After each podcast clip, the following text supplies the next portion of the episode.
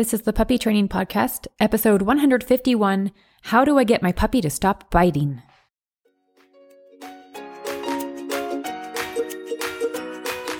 This podcast is designed to help you on your journey of becoming best friends through love and learning as you train your own dog from home. And I'm here to help you every step of the way. This is the Puppy Training Podcast, and I'm your host, Amy Jensen. Hello, everybody. Thank you for joining me on the podcast today. We are going back to basics. For anybody getting a new dog or a puppy soon, maybe you already have one, or for anyone who has an older dog who is still mouthy, I know there's some of you out there, that's okay. Today we are talking about biting. So, biting and mouthing, right? We all know puppies bring a lot of joy and companionship to our lives. They're so cute but they also come with some challenges, and one of the most common being puppy biting. This behavior, while is natural for dogs, can be frustrating and even painful for dog families. Here at Baxter and Bella, we do our fair share of coaching on this topic, so I thought, why not talk about it on the podcast again? Understanding why puppies bite and how to address it using positive reinforcement techniques is necessary, you guys, for creating a happy and well adjusted dog in the home. Today, let's start with the question why do puppies bite? Why, right? If I can understand the why, life is a lot more simple, I think. And I'm like this in all facets of life. Why, why, why? So, why do puppies bite? Puppy biting is a normal part of their development. That's an important statement. Think about that. It is a normal part of their development. So we actually want to recognize they have a need to move their little mouths and their little mouths have sharp teeth in them, which I know doesn't always go well with humans but we'll talk about more of that today. So puppies explore the world primarily through their mouths, using their teeth to investigate objects and learn about their environment. We want them to do that. Now think of human toddlers. If you have any experience with human toddlers, how often have you heard parents say, we don't put that in our mouth, right? Don't do that. Don't put that in your mouth. Exploration happens using their mouths. And this is so true for puppies.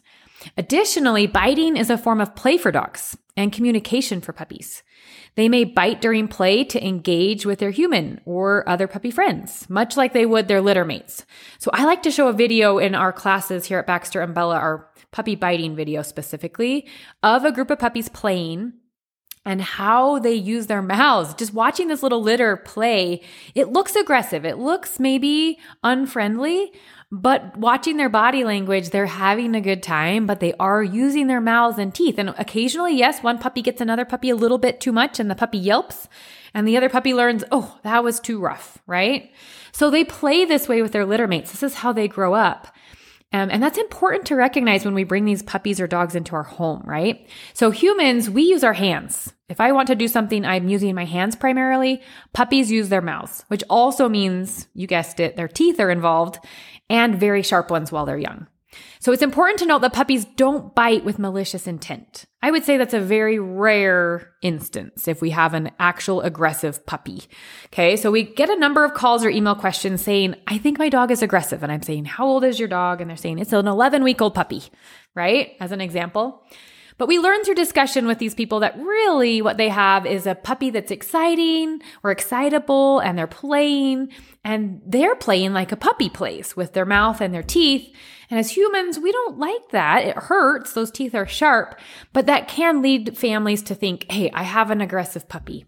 So it sure can seem like that at times, right? But their teeth are their primary means of interaction, and they are yet to learn the boundaries or rules of acceptable behavior when living in a home with humans.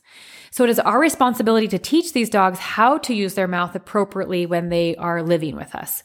Um, they do not come knowing that. So remember that because again, that takes away a lot of the frustration is if I just understand puppies don't come knowing that they shouldn't put their teeth on me, right? They're just trying to be friendly and play and engage with me. And it can seem, in my eyes, maybe possibly aggressive because, hey, they bit me, but they're just trying to play.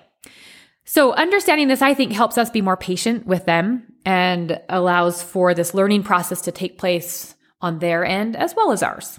Now, what can we do about puppy biting? So, first things first, I like to teach bite inhibition. I think this is one of the most crucial aspects of puppy training is to teach the puppy how to control the force of their bite. puppies learn that bite inhibition are the puppies who learn bite inhibition are less likely to cause injury during play or when they become overly excited because they can control that force of their mouth. So to teach bite inhibition, allow your puppy to kind of mouth you. This is when they're very young. They first come home. They might put their mouth on you, right? If the biting becomes too hard, make a high pitched yelping sound to mimic the reaction of a littermate, like, ouch, that hurt, right? You might even want to just turn and walk away.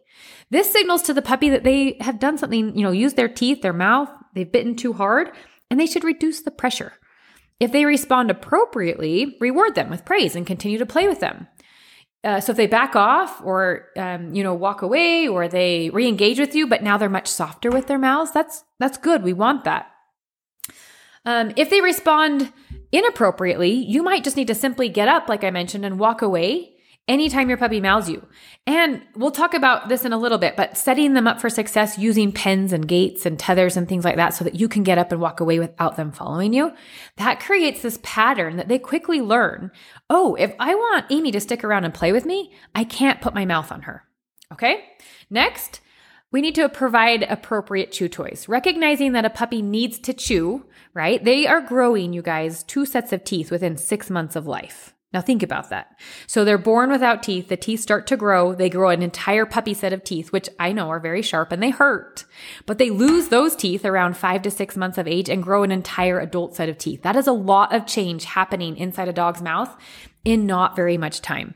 So your puppy does need to chew, right? Their gums are probably often sore and hurting. Uh, and they have this natural desire or urge to chew. So uh, just remember that and recognize that. Let's give them appropriate chew toys that help satisfy their natural urge to chew, but also prevents them from using our hands or belongings as chew toys. So we always want to make sure that we provide safe, durable, and toys that are appealing to your puppy, right? If you are with your puppy, and you try to hand them this toy that's maybe like a squeaky toy, right? Or just like a tennis ball or something, and I let it go, that toy becomes boring and lifeless, right? It just lays on the floor. Um, if you plan to stay next to your puppy and want to interact with them and they are wanting to mouth you, you might need to make that toy engaging. Make it more exciting than you. Wiggle it, squeak it, bounce it, throw it, toss it, right? Keep offering them that toy like you would a child with a pacifier who keeps spitting it out. You just keep putting the pacifier back in, right? Remember, you are always, you can always walk away if they go for you and not the toy. So again, set them up for success by playing with them in a pen. If they go for you, you simply step outside the pen. They can't follow you. Or play with them in a room where there's a baby gate so you can walk over the gate, step over the gate and get out of that area and your puppy can't follow you. You could also have your puppy on a leash and tether them to say a door and that way you can play with them right there with a toy and interact and teach them to really, this is how you play with a human, right? Is with a toy between us. And then if they go for your hand instead of the toy, you can simply walk away and they're tethered. They can't follow you. So it's important that you're able to teach them that pattern. Oh, you mouthed me. I walk away right? And as they get that over and over and over again, they start to see that pattern, recognize it doesn't happen in one time. They have to develop that pattern or learn that pattern that I bite, she walks away. I mouth her, she walks away.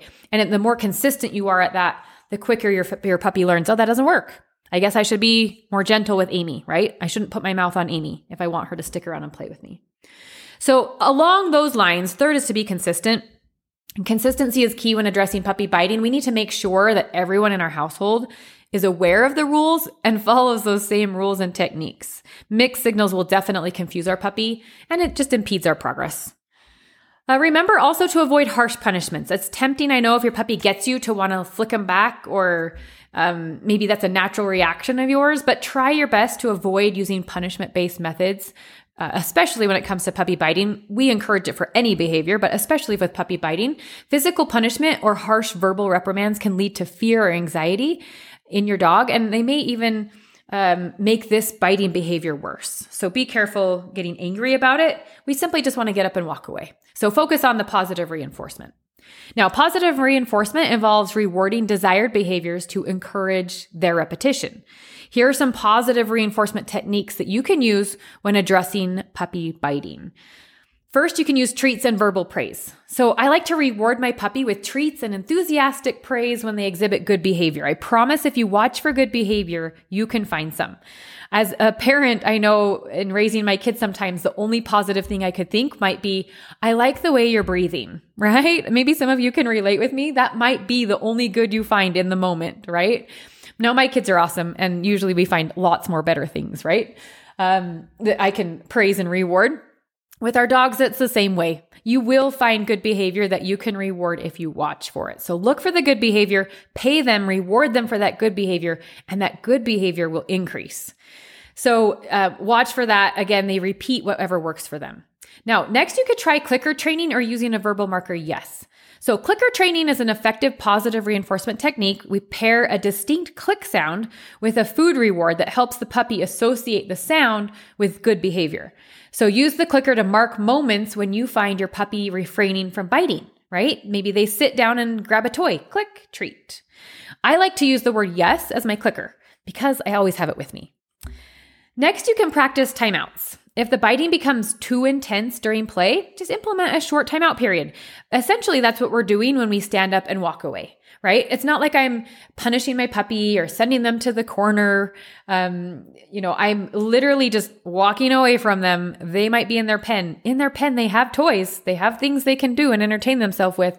I'm simply just removing myself from the situation. So it is okay to give your puppy these little timeouts. It's also okay if you notice your puppy's just really bitey mouthy to recognize, ah, this puppy is tired. They need a nap. How much sleep have they had today? It's very common that we find with uh, new puppy families that they are just go, go, go all day long. And these puppies are tired and they get to a point in the day where they're over threshold. We call it zone four here at Baxter and Bella.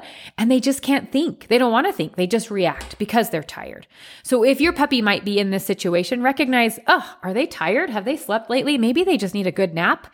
And that is 100% okay to put them in their crate or their pen and give them some downtime. So, puppy biting, you guys, is a common behavior that can be addressed, uh, addressed effectively with patience, consistency, and definitely positive reinforcement techniques, like we talked about. But I just think understanding why the puppies bite and then employing these different appropriate training methods that we talked about today, you can guide your puppy towards becoming a well mannered and enjoyable companion. That's our entire goal here at Baxter and Bella is to help you live life with your puppy, incorporate that dog into your home and family and live life with them. Now, do remember that every puppy is unique, so be attuned to their individual needs and you might need to make adjustments along the way.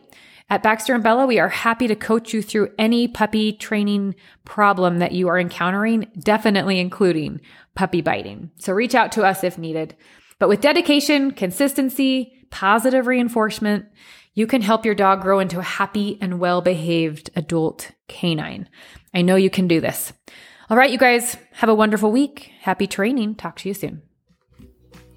If you have a question about anything you heard on this podcast or any other puppy training question, visit my site baxterandbella.com to contact me.